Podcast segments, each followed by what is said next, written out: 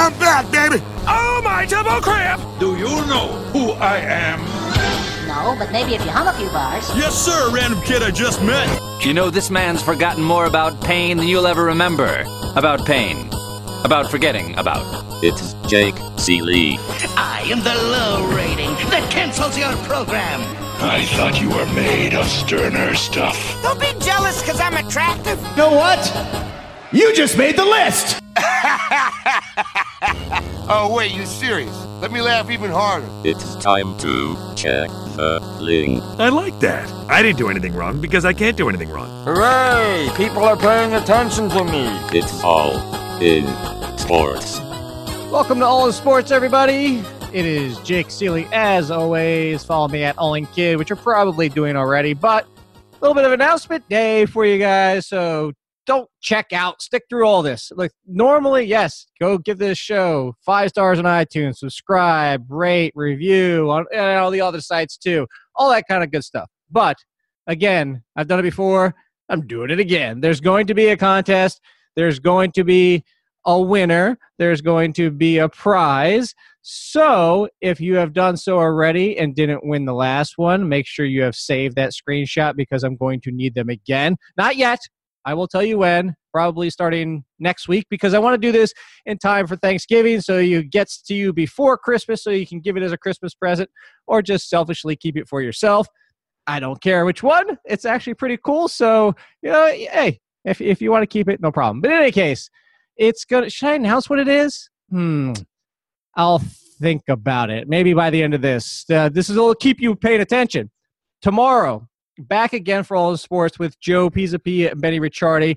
That is the Patreon version. Mondays, yesterdays, and tomorrows are free this week only. The Friday show, unsealed, if you get the play on words there, with only Benny and Joe is this Friday. That's going to start the access only for Patreon subscribers this show is like this is what we're doing right here. This is the reason you give it five stars. The reason review is to keep it free, to keep it for you guys. But if you want even more and you really want to support us and you want to have a say what's going forward and special YouTube shows and all those good things, that's where you can go support us as us. Go to Patreon, become part of it. It's very simple. It's patreon.com front slash all in sports. And speaking of links, if you're trying to check out the athletic and you want to save 30%, you can also do that with theathletic.com front slash all in sports. You guessed it. It's the same thing, the front slash all in sports. It's very easy to remember. So please do all these things. Support us. We love you guys. We appreciate it. We love all your comments on Twitter. So go out there, do that. Yeah, I'll, I'll let you know in advance. Again, don't send me the stuff yet. I'm going to ask you when to start doing that. But it's a mini helmet of the Saints signed by Michael Thomas, one of my favorite wide receivers in the league who has been a guest of mine. So Michael Thomas signed mini helmet from the Saints. Really cool. Really like. Eh, I didn't get you a case, so you're gonna have to get one yourself. But it's cool. I, I almost wanted to keep it. I'll just put it that way. So in any case, let's do it. Let's get let's get involved. Let's get let's get today's show on the road. And today's guest is Vlad Sedler of Guru Elite, actually one of the co-owners of Guru Elite, a great guy, great mind. Uh, you know, he's a uh, one tout. We were just talking about before we came on the show, winning tout wars, and then he left me so I could take over and win. I don't think that was the entire reason, but he joins me today. I'm gonna let him. Don't oh, see. This is the weird part, Vlad, because I want to jump into the first topic immediately, and I think you're gonna be sitting there like, "Wow, I wasn't expecting this." But at the same time, I got to make sure that everybody gets to hear you to start. Like, I can't just have you sitting there dead silent for four minutes. So, Vlad, why don't you tell everybody? By the way, follow him at Roto Gut. Also, yeah, like I said, I'll let you do the rest. Tell everybody with the website, what you're working on, where else they can find you, where else you're doing, just all your good stuff. Sounds good, man. Thanks for having me. First of all, Jake. Uh, so yeah, like like you mentioned, I'm at uh, Roto Gut over there on Twitter, and um, working with the boys over at Guru Elite. So, um, as you probably well known uh, or, or, well know, is we are a full service uh, DFS uh, betting gambling site and season long as well. So um, this year, I'm uh, at the moment I'm concentrating on a bunch of stuff for football. Uh, write the weekly DFS wide receiver report, uh, one that may have landed you on one Albert Wilson last week. Uh, this week's Torrey Smith didn't quite work out. I think four for 60, which is all right. Uh, and then I'm doing some work over at the Fantasy Guru site, right, writing a weekly article over there for uh, for their VIP uh, package. So working on that. Uh, about to be getting ready for baseball again, even though we're still in the World Series, um, and uh, going to dive into some basketball too. I have not done a lot of basketball content in my career, what? but I've been playing. I mean, I've been playing for 15 years and, and um, actually do do do all right at the uh, the, the DFS uh, NBA. So looking forward to uh, jumping into some of that content as well. All right, we're gonna come back. Circle. I, I want to touch on one of those things you said, but like I said, I, I, this isn't something I prepared you for. I just wanted to jump into, but you will be, you will, because I know you were watching last night's game, and I know you probably saw a lot of the talk during and afterwards towards the end of the game, and I got annoyed as hell last night, Vlad. Like I was I'm not, not full tilt. It's just here's why. All right, so here's the situation.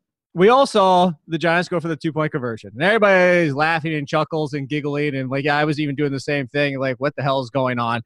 And you know, everybody's ripping the Giants, and then about two minutes later, there becomes this storm of the analytics of why it makes sense to go for two when you're down by 14 and all these articles from different peoples and, and i saw some saying it's 58% some saying it's 62.5% the way that i learned math i'm more on the 62.5 which actually helps their argument by the way which i'm about to get to.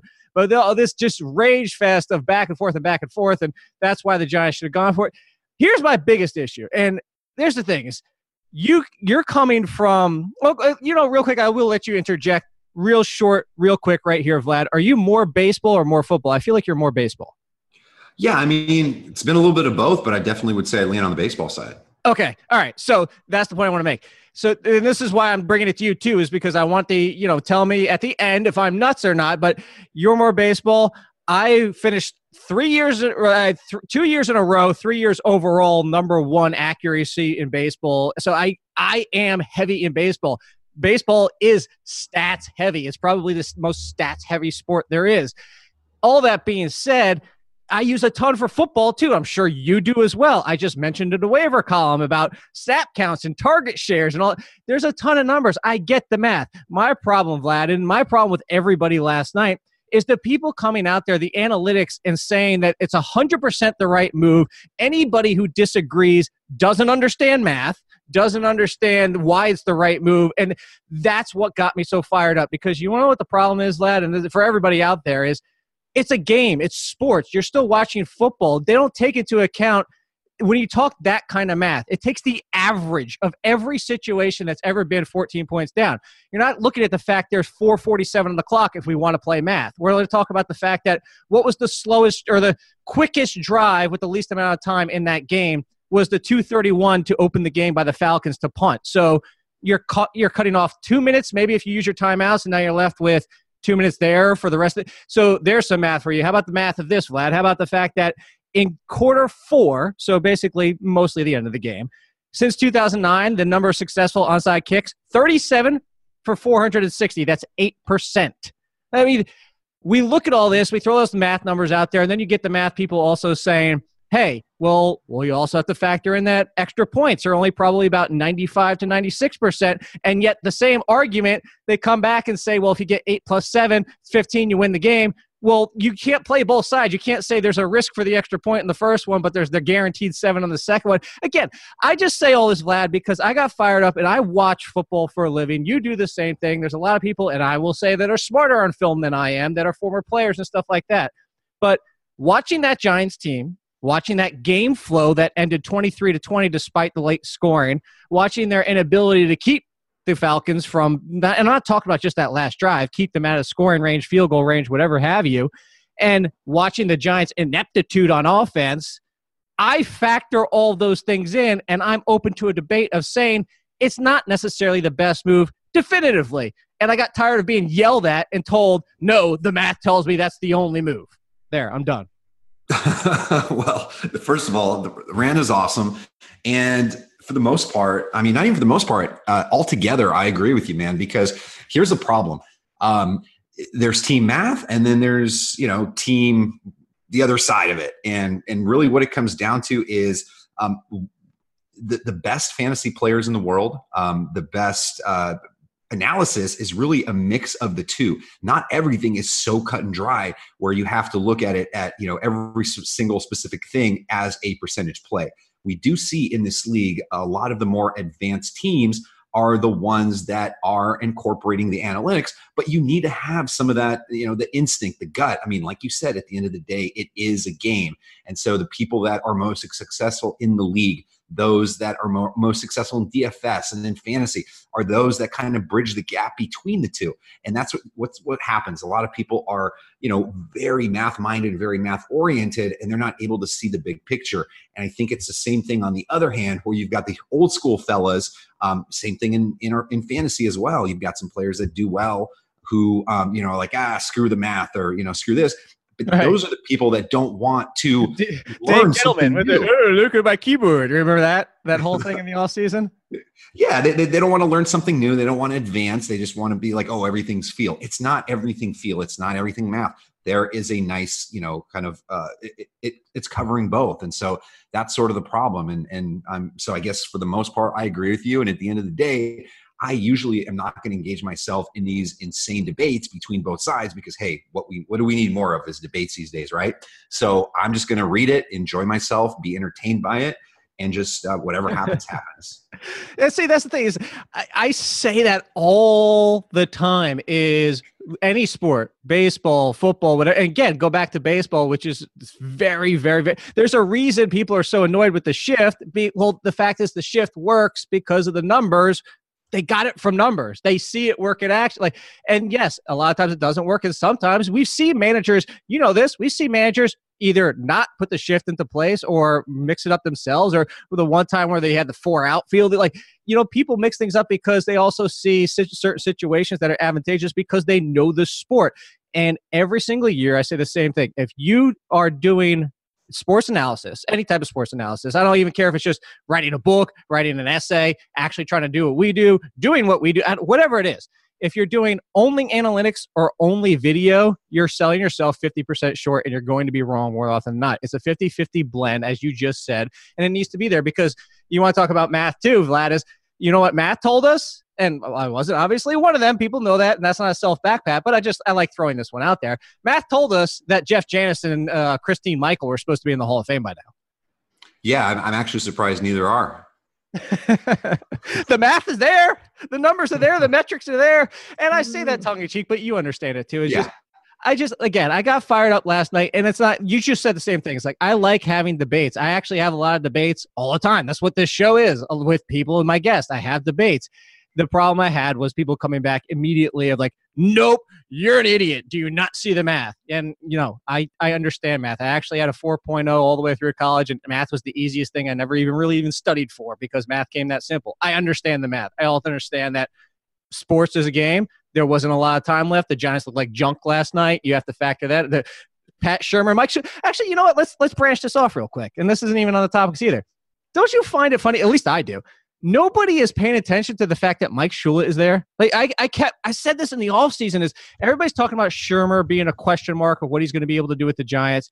And everybody ragged on Mike McCoy, myself included, for weeks on end. Finally got him fired. Not saying we did. I mean, hopefully we did, but I, I wish mm-hmm. we had that kind of power. And I think that nobody is paying attention to and giving enough like grief to uh, yes, Eli Manning's terrible. Yes, the offensive line's been miserable. Yes, Nate Solder has actually been rated so far as one. There's math for you. Rated as one of the five worst offensive linemen or offensive tackles in the league, sadly. But Mike Shula, who has been blasted in years past for his play calling, is getting no hate for what's going on with the Giants. Yeah, I mean, he definitely obviously factors factors into the equation, right? I mean, he's the the QB coach, offensive coordinator. So, uh, so it's interesting. I mean, you know, sometimes the apple doesn't uh, fall all that much uh, from the tree with uh, Papa Don. Yes. All right. So let's talk about some good, better things. Actually, you know, I told I told you I was going to backtrack real quick. You say you've been playing basketball for 15, 15 years. Is that what you said? Yeah, since I mean, when I started playing all the fantasy sports, you know, back. Yeah. Okay. No, no. I just wanted to ask you this question. This has been my theory. This is why. So I, I, you play regularly, so you'll know this, and tell me if I if you agree. This is sage advice, I believe. Oh, keep I in mind, there was a 10 year period where I didn't play. Oh, I, that's I, even more perfect. Hold on. Yeah. So, hold on. On. This is perfect. So this is where I'm going with it. So I actually played basketball all the way through. I played for the high school team through 10th grade. I played basketball all the way through college. After that, I was I'm a, everybody knows I'm a six one white dude who can't dribble very well. Um, and I'm not very fast or tons of athleticism. I could shoot the three ball. I was a three and D guy, and, and once I lost my three ball, I stopped playing because I, I that, what did I have to offer? And a lot of people, because you're six one, and when you play a pickup game, six one falls you into that quasi we don't know where to put you zone, and then you end up kind of playing a small power forward sometimes, and I don't have that kind of game. So like that's kind of why I stopped playing. But I took some time off, and then yeah, my guy, my buddies were like, "Yeah, let's go play a pickup game." And it was like three years later, and I tried to do the LeBron chase down on a fast break, and you know, come up behind and block him. I did not block the guy. I was not successful. I also didn't end it very gracefully because when I landed, I landed on my ankle and my momentum kept me going. And I ended up having a grade two sprain where my ankle bent so far that there was scraping from the pavement on my ankle to tell you how far it twisted. Um, so, my sage advice, Vlad, is if you stop playing basketball for any significant period of time, don't just go try to play a pickup game because you're more likely to get hurt and break an Achilles or an ankle or a knee or something. Just g- either give it up or go start warming yourself up in some practice time before you like. Just don't ju- like this is the worst sport to try to dive back in when like you're 32. Oh, 100%. Yeah, 100%. Uh, you know, they're, they're, they're, I had a friend that did that uh, uh, basically at age 39. And uh, in the first two minutes, pretty much pulled a, uh, I guess LeSean McCoy just knocked out of the game right away. So twisted his ankle and he was done, and he has not been uh, been back on the court in two years. you know when the last time I played basketball was when I sprained my ankle. oh yeah, see that's the thing is we, we try we get older we keep trying sports, but basketball seems like the worst. Like at least go play a softball game. You're not, not likely unless you just didn't stretch to really do anything that bad. So, all right, do you think we should talk actual fantasy stuff that helps people? Yeah, I think there are a few things we could talk about here today. All right, let's talk about Amari Cooper traded to the Cowboys, everybody. and I don't know if you know this, Vlad. So there's a few players that's always been on my uh, like the band kickers list, the band list. It's Amari Cooper, Jared Cook, and Tavon Austin are my big three of the. You keep fooling yourselves. You keep arguing for why it's this going to be the chance now, and I will never own the guy. Uh, I actually have owned Amari Cooper one time last year, but that's because the person actually threw him in as a throw-in on a trade. Like that's how fall he, far he has fallen, and that's where he is now. But he got traded to the Cowboys, so you're getting the arguments. Oh, well, you know, look at what he can do. There, like the, the the fans are coming back out again. Are you on the stop? We've done this too many times already. I'm not buying in. Or are you on the new scenario, new team, new situation? Maybe this is the spark plug both he and the Cowboys need. Here's the thing. I mean, obviously, I always try to separate uh, my personal feelings from fantasy, and I think that's part of the reason what um, you know makes me a, a pretty good fantasy player is you know I'm not going to overdraft Dodgers or you know, or LA Kings in hockey just because, you know, I know uh, because they're uh, play, they have players that I like. I'm not going to just, you know, blindly draft a, you know, a, a, Packers, even though obviously Rodgers and Adams and all those guys are good. Everything, every person, every guy has their price. Oh, wait, wait. Did you just tell me you're a Dodgers and a Packers fan? I'm a Dodgers and a Packer. I'm a Dodgers. How, and a how, did, how did that work out? Well, no. Here's the thing. I'm a, I'm a Packers and Raiders fan. I grew up with the Raiders, and, and that's kind of the point where I'm getting at. And then I, I like the Packers for a while, still do. Um, but I always have had a soft spot for Amari Cooper, and I okay. want to see him succeed. I think he's talented. Um, but you know, I mean, it, he is kind of going from a bad situation to one that isn't all that great. I mean, I think Gruden and Garrett are both kind of part of this dinosaur regime of coaches who I don't know if they'll ever really be able to field competitive teams, just kind of behind the pack in a lot of ways. Um, but I do think Amari is really skilled. Um, he's just been obviously really inconsistent. Um, and I don't know if the situation is going to get much better, at least this year. Um, I do think he immediately becomes their best receiver. Uh, I think it'll take him a little bit to get up to speed with the new playbook, and parts of this offense will restrict them. But him kind of jumping into that Dez Bryant role, I don't think Dak Prescott is a horrible quarterback. He obviously hasn't been throwing for you know very uh, for a very long average depth of target, but you know, I think he'll have some big games here and there. Um, but at the end of the day, Amari Cooper is going to be cheap uh, ADP wise next year. I mean, he's no longer your you know, kind of prototypical third rounder like he's been uh, even second rounder last year. I think, you know, unless he has some sort of massive, you know, second half breakout, you're probably going to get Amari Cooper at a, at a pretty good value next year. You want to hear one of did you see do you follow Sharp football, Warren Sharp? Uh, sure. Did you happen to see his tweet yesterday with the Gruden excuses? Yes, I did. That was funny. That was terrific. So if anybody hasn't seen it, I actually, while we're recording this podcast, just tweeted it out and said he might need to adjust the Derek Carr part of it because now there's rumors he could be the next out the door because, as you mentioned, Jon Gruden is still trying to play 2000 football in 2018. Um, but yes, I, I, the Amari Cooper thing. You, it's funny you say that. I, I, I preach that as well as keeping your heart out of it as much as you can because, like, I loathe, I, I hate the Cowboys. I actually hate pretty much everybody in the Giants division. But you know, I also have a friend who's a he's he's worse than anybody out there. He's somehow a Cowboys and a Yankees and a San Antonio Spurs fan. Like, how do you oh. explain? Like, where does that like you even begin to explain that? But in any case, um, so this is the Cowboys fan. Like, I just hate, but I drafted Ezekiel Elliott on a few teams where I had the fourth pick, and you know that's just because I'm out there to win. I don't. I you know what the only team that I hate more than anybody else in all of sports is the Atlanta Braves because I'm a Mets fan. Although I've put them on hiatus right now, so I don't even call myself a fan right now. But because of the what was it 13, 14 straight divisions, you remember Vlad? Um, mm-hmm. I just I, I, I that's I hate them so much, and I hate Chipper Jones for naming his kid Shea. I just I hate them, but at the same time. I own Freddie Freeman and I own, I own Sean Newcomb on a lot of teams, like because you got to take your heart out of it. I think the biggest mistake people make, Vlad, and to tie this in too, is it's not just the fanmanship. Is it a lot of times is, you know, yes, Cooper's price is going to be depressed next year, but let's just say it's not Amari Cooper. Let's say it's somebody else. People fall into the hey, he burned me last year. He's not going to be on many of my teams. Like people can't rebound like they do all the time.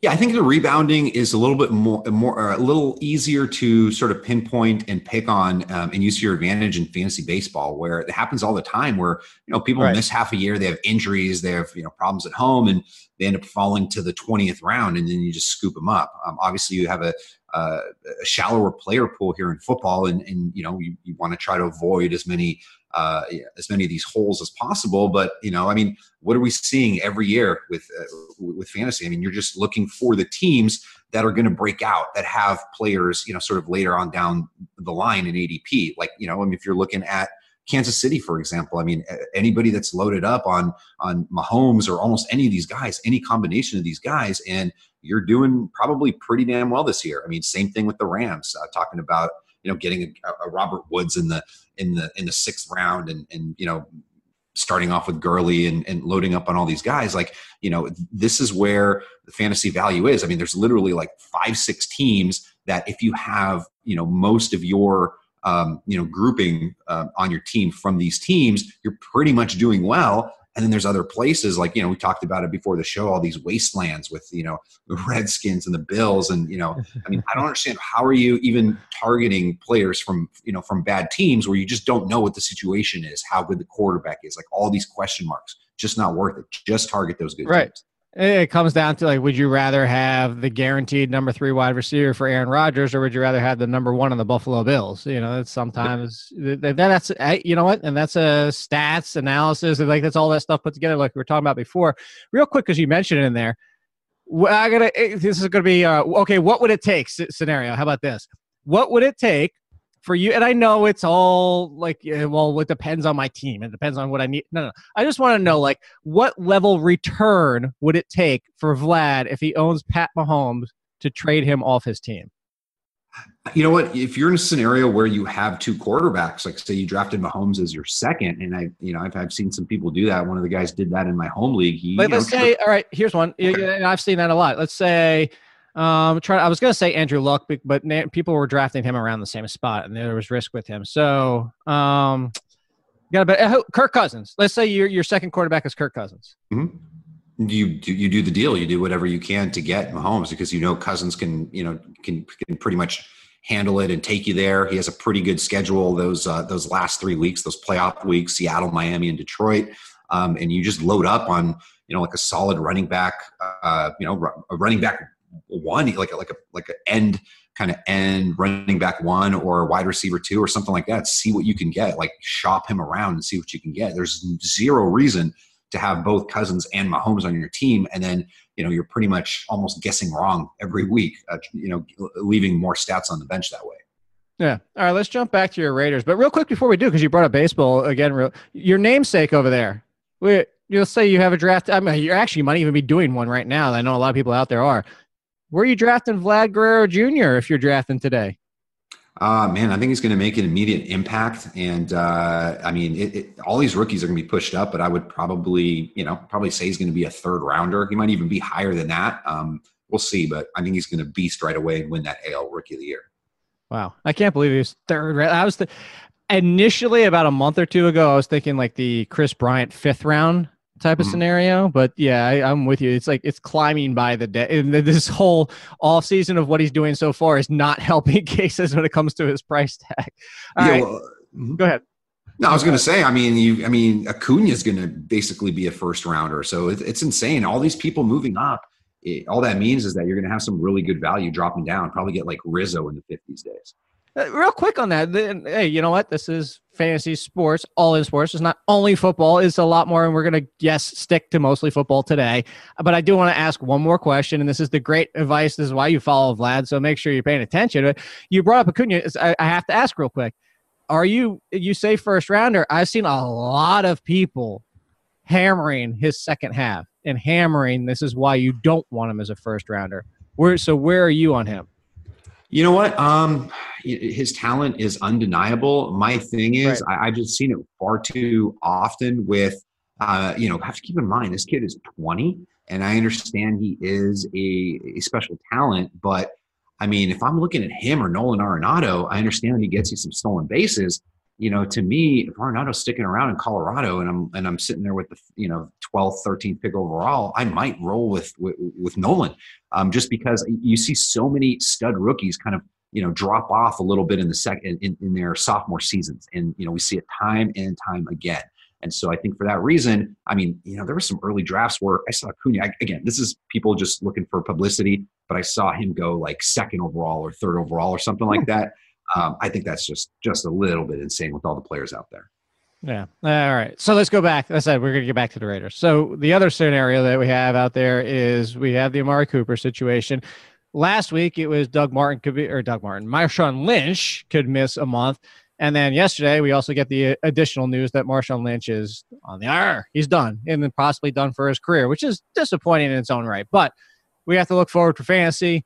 Fantasy now is Doug Martin and Jalen Richard in that backfield. I mentioned this in the waiver column, and I, you know, it will be. Uh, hopefully, I don't steal too much from you, but I'm going to throw my opinion out there for anybody that hasn't seen it yet, and then get you to, you know, echo it or add to it or whatever. But it's the fact that Jalen Richard in PPR was already putting up double digit points for the game so far, and if you even give him, he, he was basically getting. If you look at, so there's 90 carries for Lynch before this happened, there was 10 carries for Richard. So for the, the disparity between those two, you can do that. That's very simple math for everybody out there. Assuming that you can get Richard up to 15, 20% of the carries with the work he was getting in the passing game, I look at it, the fact that you might even be able to get a fringe RB2 3 in non PPR. And he's the one that I would aim for the upside. He's the one that I would shoot for the ceiling in case they give him even more. But if I'm still playing in a non PPR, I will go Doug Martin first because he will be the lead guy, at least in my opinion. Yeah, I mean, he's going to be the, the, the main guy at least on the early downs. Um, you know, and, and, probably get some of the goal line work. The one thing I do know is Jon Gruden loves the guy. Um, you know, I, I don't think uh, Jon Gruden's stat feed has updated, so he's still looking at his uh, you know big two big seasons from a few years ago. Um, but you know, to me, I still think like Richard is probably the guy that is a little bit more valuable in deep leagues. Um, you know, you've got like NFFC, for example, FFPC, where you've got these 20 man benches, um, you know, and Martin might be available in some of these leagues. So obviously you jump in and you bid on Martin this week. Richard probably owned. If he's not, you definitely bid him. I'd bid Richard over Martin, but very slightly. I mean, I think that's mostly because of the PPR format. And, you know, I'm just foreseeing a situation where the Raiders continue to trade off a lot more of these pieces and go kind of full fire sale. And um, I'm think I'm kind of seeing them spending a lot of time in the second half of the season playing catch up. Um, you know, they've got a next couple games with the with uh, the, the Colts and the Niners, which I think are you know they can they can stay competitive in those. But after that, the schedule gets much tougher. They're they're facing the Chargers, Ravens, Chiefs, Steelers, Bengals. Um, and so I, I feel like these are situations that are much more viable game script wise uh, for production for Richard over Martin. Right. Right. And, and Martin, you know, obviously is a deep league ad, but he's been a horrendous runner over the last couple years. Uh, yards per carry under three, and we're talking about not even a small amount. We're talking about about 140 carries per season. So you know, unless he's starting to get some holes, this offensive line is beat. And so I, I just not am not seeing a lot of upside for Doug Martin the rest of the year. No, I, am really not either. And I'm glad you brought that up because somebody mentioned that, oh, the Raiders playing better than you think. Yeah, they're one and whatever or whatever their record is. And I like, uh, have you watched their defense? Like, have you watched their play? Like, yeah, I, I pointed out the same thing you did. I'm looking at the rest of the schedule. I'm saying, you know what? I can see a lot more Jalen Richard on the field than Doug Martin, given the game script that I expect. So, yeah, I, am glad that you pointed that out because that was the other half of it. All right, so we've got a tough scenario for this week. We've got Monday Night Football with the Patriots, and I'm not saying tough because that's probably going to be a miserable watching of a game because they're playing the Bills. Everybody, yay! Don't ask me how that happened.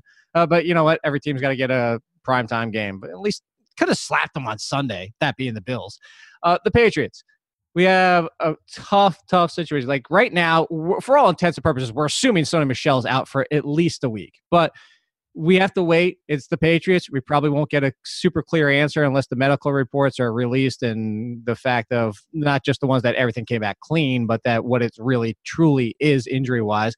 But it's him, and it's more so Gronk because Gronk was uh, the, the downgraded throughout last week. Then he sits out, and you might have to wait till Monday night and the, the the landscape at tight end, Vlad, is miserable this year. But as I always tell people, is you can't wait if you don't have a backup plan and get a zero. But I say that, and then I throw this out at you. What if the like waiver wire where your league is, which is the, what a lot of people are dealing with, is like Geoff Swaim and James O'Shaughnessy. Like at that point, do you say, you know what? Screw it. Well, Swaim's on a bye anyway. Uh, but do you just wait and say, yeah, forget it. I don't care. I'll wait for Monday night because it's Gronk, and who cares if I get a tight end with two points anyway? Well, that's kind of the situation I was in this past weekend, and it ties back to our previous conversation about Amari Cooper. And it's actually a poll that I posted on Twitter because I was in a little bit of a predicament the, uh, this past weekend in my home league. Uh, I have Gronkowski and no backup tight ends. On top of that, everyone on my bench uh, was on bye, so I couldn't put anyone, you know, in my lineup, and I couldn't drop anyone. And Amari Cooper was basically my worst bench guy. The other bench guys were Russell Wilson, Doug Baldwin, um, and, and, basically it was it was Amari Cooper that I had to, to, to basically trade or drop, and I wasn't going to drop him. And I was able to make a, a deal um, with my dude Russ Prentice, where um, I ended up getting OJ Howard for Amari Cooper. And at the time when I, you know, proposed, I still like that deal.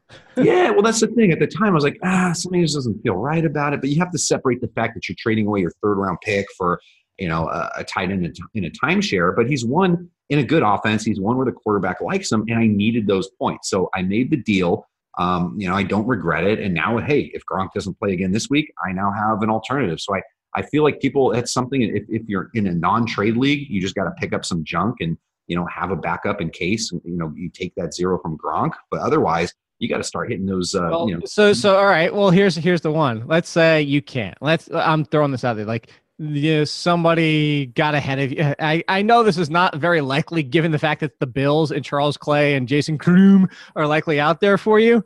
But I'm just saying, like, for because I want to be able to paint this picture for most weeks going forward. Let's say, uh, let's say let's say this game was going to be the Browns. Let's say it was going to be the Browns and the Patriots. So David and Njoku's absorbed in every single league. So your option heading into Monday Night Football. Here's Vlad. This is your team.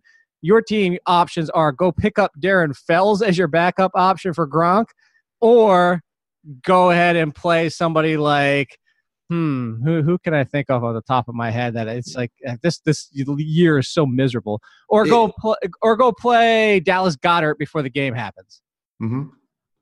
Uh, I don't know. I think I would have to. It, would be a situation where. No, no, no, no, I don't want you to straddle the fence. Pick one. Come on. No, no. I, I would pick someone up. I would pick someone up because I think okay. it depends on if Gronk, if if I if I think Gronk is going to play or not if I'm okay. you know reading as much as I can, and I know that you know New England isn't a team that's going to give you a lot of information, but yeah, I'm going to have to take a chance of you know, sitting Gronk and not taking that zero and really studying tight ends hard. Like maybe this is the week that Charles Clay finally, you know, has a first, you know, his first good week of the season, and, and maybe that's who you pick up, or you do pick up Dallas Goedert and try to get the lucky touchdown. But um, but I think you you you have to do whatever you can to avoid that zero. Yeah, I, I agree with the zero, but wow, that's that's that's a tough. yeah, I'm looking at the rest for this week to see what else might be out there. I mean, here's the waiver wire options for this week. I even put them in the column, and I'm sure you've seen the same thing. Is well, for one is I don't know why people still haven't picked up Uzomah. I, I, I don't get that. McDonald and Brate, but I mean now we're down to Swaim again. I mentioned that he's on a on a bye. O'Shaughnessy, Ed Dickson's coming back. I actually, I am legitimately. If you're playing it seriously, if you're playing in a deep league, 12 teams with big rosters, 14 team or bigger, remember what Will Dissly did at the beginning of the season? Go get, go get Ed Dickson, right? Yeah, that, that works. That works. I, I, know some people tried the whole Dwayne Allen thing, um, but uh, I don't think that worked out all right. No, no, no. Do you know? And Dwayne, so credit to Evan Silva for this one. In the three games with no Gronkowski that Dwayne Allen's filled in, this now, well, now it makes four. He's been held catchless in all three out of four, one catch in the other one. And I think it was like 13 yards or something like that. Yeah. My, so. uh, yeah. Uh, yeah. Not good. oh, there's nothing, not more I can say about that. What about the LeSean McCoy situation? And, you know, this is a lot easier because you can go grab Chris Ivory or Marcus Murphy. But let's say that. Let's say LeSean McCoy is out this week. What kind of level of interest do you have in starting Ivory or McCoy in leagues? Or in Murphy in leagues?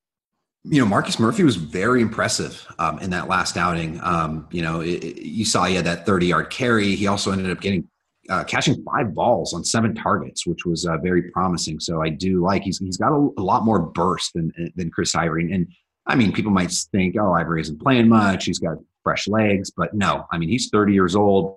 He's older and slower. Um, you remember back in the days with New Orleans? I mean, he was a beast. He was averaging over five yards per carry for them over a couple of years. Um, these days, it, it's just not the same. I mean, since 2015, averaging under four yards per, per carry. Um, and uh, yeah, I mean, you know, obviously game script wise for the Bills, a lot of times isn't really good, especially when you're getting smashed by the Indianapolis Colts. Um, so I think Marcus Murphy almost uh, offers a little bit more interest uh, to me, um, especially in some of these deeper leagues. Uh, would you lean Murphy more so in a PPR? Uh, actually, let's say you're in a PPR. Would you just is this similar to the Richard where you would just chase yeah. Murphy, or does Ivory just get too many touches for your pay? Like, it, it, I guess that's the real question. Is this a similar situation to Raiders, or do you think it's a lot more clear and Ivory is a lot safer? I would probably pick up Murphy for a couple games because you're looking at them playing New England and Chicago, two games where you'd expect for them to be trailing and for you know Murphy to be involved a lot more. Um, well, I think know, we I expect them to trail every game, don't we? yeah. well, hey, they play the Jets in Week Ten; they might have a chance there. Oh, that's a good point. Yeah, still, I'm also very bitter about the Bills blowing my one survivor league with the Vikings. That just that still burns. Hey, yeah, that was rough. But yeah, I mean, the, you know, the, the point is, you're talking about probably one, maybe two games max for McCoy, or maybe he passes concussion protocol and he's good to go on Monday. I'm still. Let's see. Hey, you know what, Bills? This is why you should have traded LeSean McCoy while you could. Like, what were you holding on to him for? So you could like kill his career. Very good. That's what exactly what you did. How about the Dolphins, Vlad? Uh, you know what? This was uh, you know what? I gotta talk about the Patriots. This is very similar to the Patriots, and this is where I'm gonna say is for the longest time and for many many years we've always said this about the patriots is why do you want to get involved with this backfield? It's too clouded. You never know from week to week. But as at least i've always said as well is if you could get me down to two options yes i'll get invested. We actually got down to that. We're now actually down to technically one as of today with james white. But the dolphins wide receivers were on that page this year. It was too many options. Nobody's consistent. Nobody's even consistently used from a target snaps, whatever percentage. They just, it's like a wide receiver by committee. But now we're down Albert Wilson. We're down Kenny Stills. So now for the team, we're down to Danny Amendola, Jakeem Grant, and DeVante Parker supposed to return this week. Now we've eliminated a lot of the options and got it down to three. One really is, you know, talented but hasn't done anything this year. Are you jumping on board with anybody from the Dolphins? Uh, you know what? It's interesting. I think Jakeem Grant is probably the biggest beneficiary here. Uh, you know, runs a four, uh, a forty under four four, very fast dude. Um, had a season high in snaps last week. uh, decent matchup against Houston in, uh, you know, again, another situation. I'm talking about game script a lot here, but, you know, definitely here another situation with negative game script. Um, to me, um, I do like Amendola's value long term. Um, you know, at least for as long as Brock Osweiler's there. I mean, Amendola's had his two best games of the season with Brock there. Um, you know, nice solid floor PPR guy should get some boost in targets.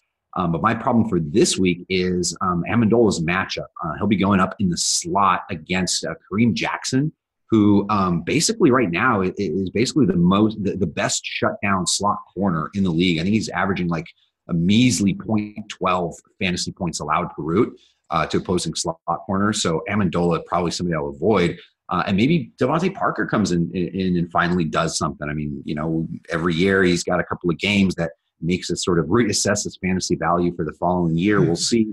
Um, he's Amari Cooper. He, he is. Oh, he's yeah. broken Amari Cooper. he is Amari Cooper. Um, and then, you know, I mean, maybe they end up signing somebody, not, not anything good for fantasy, but like, you know, for example, Kendall Wright just got cut by by Arizona. Um, so maybe, you know, maybe he pops up over there in Miami. Yeah, it's, it's, that's tell you, it's every single year. It's, did you not remember DeVante Parker's second half from a couple years ago? Vlad is so terrific. He's, this is why he's he's healthy again. Come on, let's get let's do this. All oh, right. I've definitely been sucked in. Uh, I'll admit it. Oh, I mean, look, I had him near the top of my wide receiver draft class that year. I also had Kevin White near the top. I also have admitted after about two years of hoping these guys just aren't going to stay on the field or ever do anything. And after so many injuries, there's just what's left in the body at that point that they're not.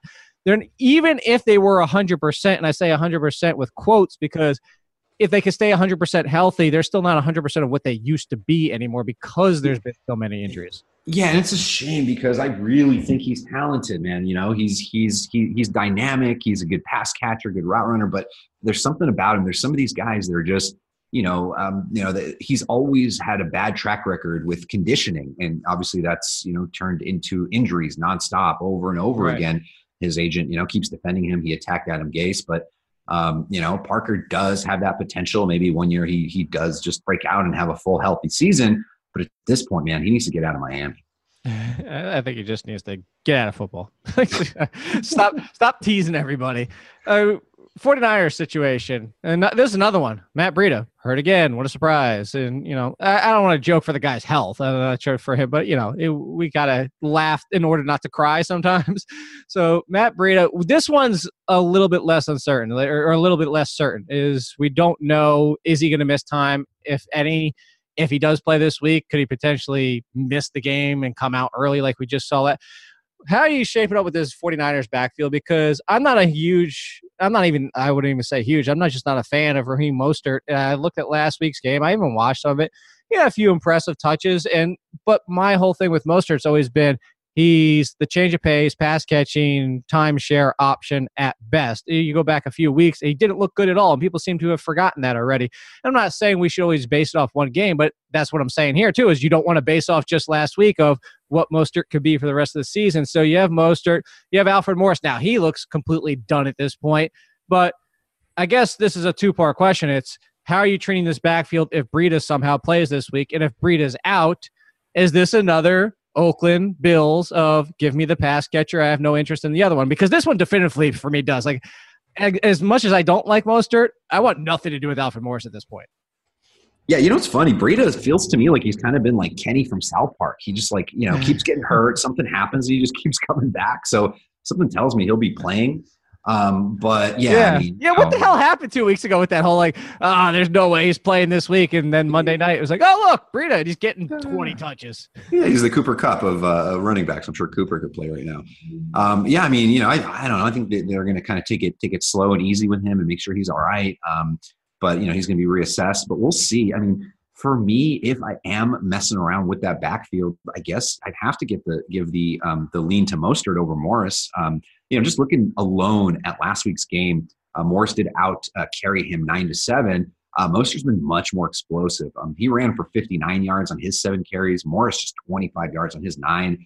Um, and that's a week after Mostert ran for 87 yards on 12 carries. Uh, he can catch some balls as well. Um, so I don't know. I think Mostert is somebody that uh, you know you could consider for flex. Um, and then the other thing is he's probably you know if we think Braid is out, um, he's going to get some DFS love as well. So let's talk about that real quick. This is going to be a sidebar. So I told people halfway, or uh, what does it even this year at all? Um, I can't remember exactly. Anyway, I told people that I wasn't going to start including. I'm going to say, by the way, Fab because I don't like Fob because you, you yeah. either do one or the other. It's Fab F A B. It's Fob F A A B, like sob, like the car. I, I that what I that annoys me so much that people spell it F A A B and call it Fab. It's either Fab with one A or Fob with two. Like, get it right. So anyway, as you can tell, I'm very upset about that. Also, why do we need the second A anyway? Do we really need to say free agent auction budget? I think we all know it's a free agent budget. Like, like we really yeah. have to auction it. Like, so anyway, Fab one A going forward. Everybody get on board. Yay, band kickers. Anyway, sidebar. I don't I don't throw those numbers out. I used to. I don't do it for anybody because you know, as soon as one week is passed, as soon as you get to week two, you don't know what everybody's budgets are in those leagues. You don't know how aggressive some leagues are. You don't know how aggressive somebody needs to be for need.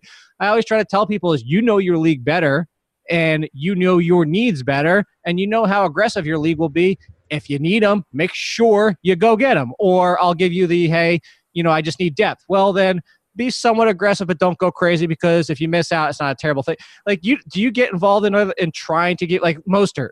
Would you try to give a price? Because especially at this point of the season, I mean, I'm looking at my home league, and there's one person with 80. There's a bunch of people with the 40s and 50s.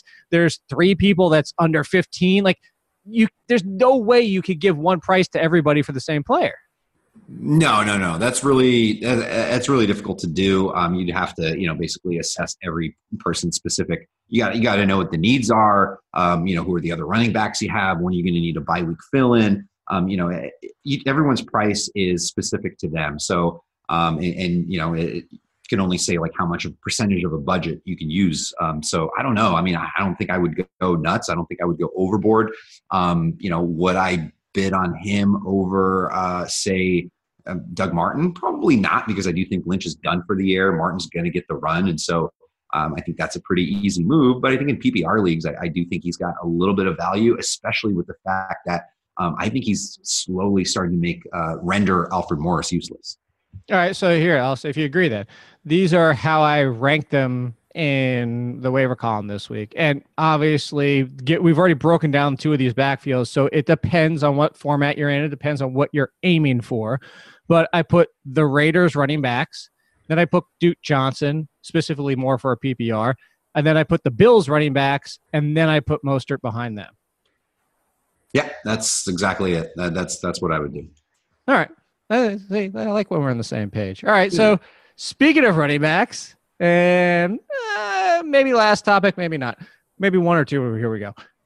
We watched the London game. Any interest in getting back involved with the Titans running backs because they both had good games. Uh, I'm somebody who never gave up on Dion Lewis, and part of me continues to laugh because I was one of the biggest haters on Derrick Henry. I was not expecting it to be this bad, let's be clear. but after both having decent games, and Derrick Henry looking like he had some of that power slash burst back. Are you any interest with them coming off their bye next week, and then hey, maybe they turn the corner and the running backs have some value again?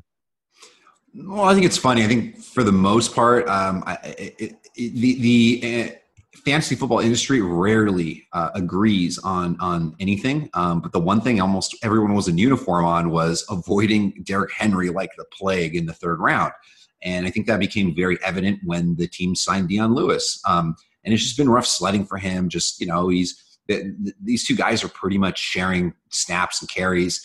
Um, but Lewis is just still always the wiser play. To me, I'm not really interested in Henry. Not even really a scenario where he would be a buy low for me. Um, you know, Lewis, uh, his actually I think was his first good game since since the first week or second week of the season.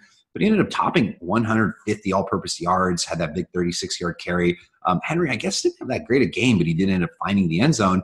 For me, I'm much more interested in Lewis, especially with how I pretty much expect game flow to be going in these upcoming games. Um, you know, they get the Cowboys this week, which I think will be a close game. Um, and uh, with a lot of running, I think it's the only game where Henry has some value. Um, then they're hitting a stretch where they're going to face the Patriots. Colts have a good run defense. Uh, Houston, the Jets, and the Jags. Um, to be honest, just not a lot to look forward to here for Henry. If anything, you know, uh, maybe a little bit of love for Dion Lewis for a couple of good games here. All right, we, we will do one more topic. We'll get you out of here on this, Vlad. Um, It's the return of the Mac. Come on, it's return of the Mac. Oh my God. Return of the Mac. There we go. Yeah. Marlon Mack, beyond impressive in that game. Uh, Marlon Mack is taking over this backfield when now, I mean, for all conceivable purposes, you can go ahead and drop Wilkins, Hines, anybody else you're invested with.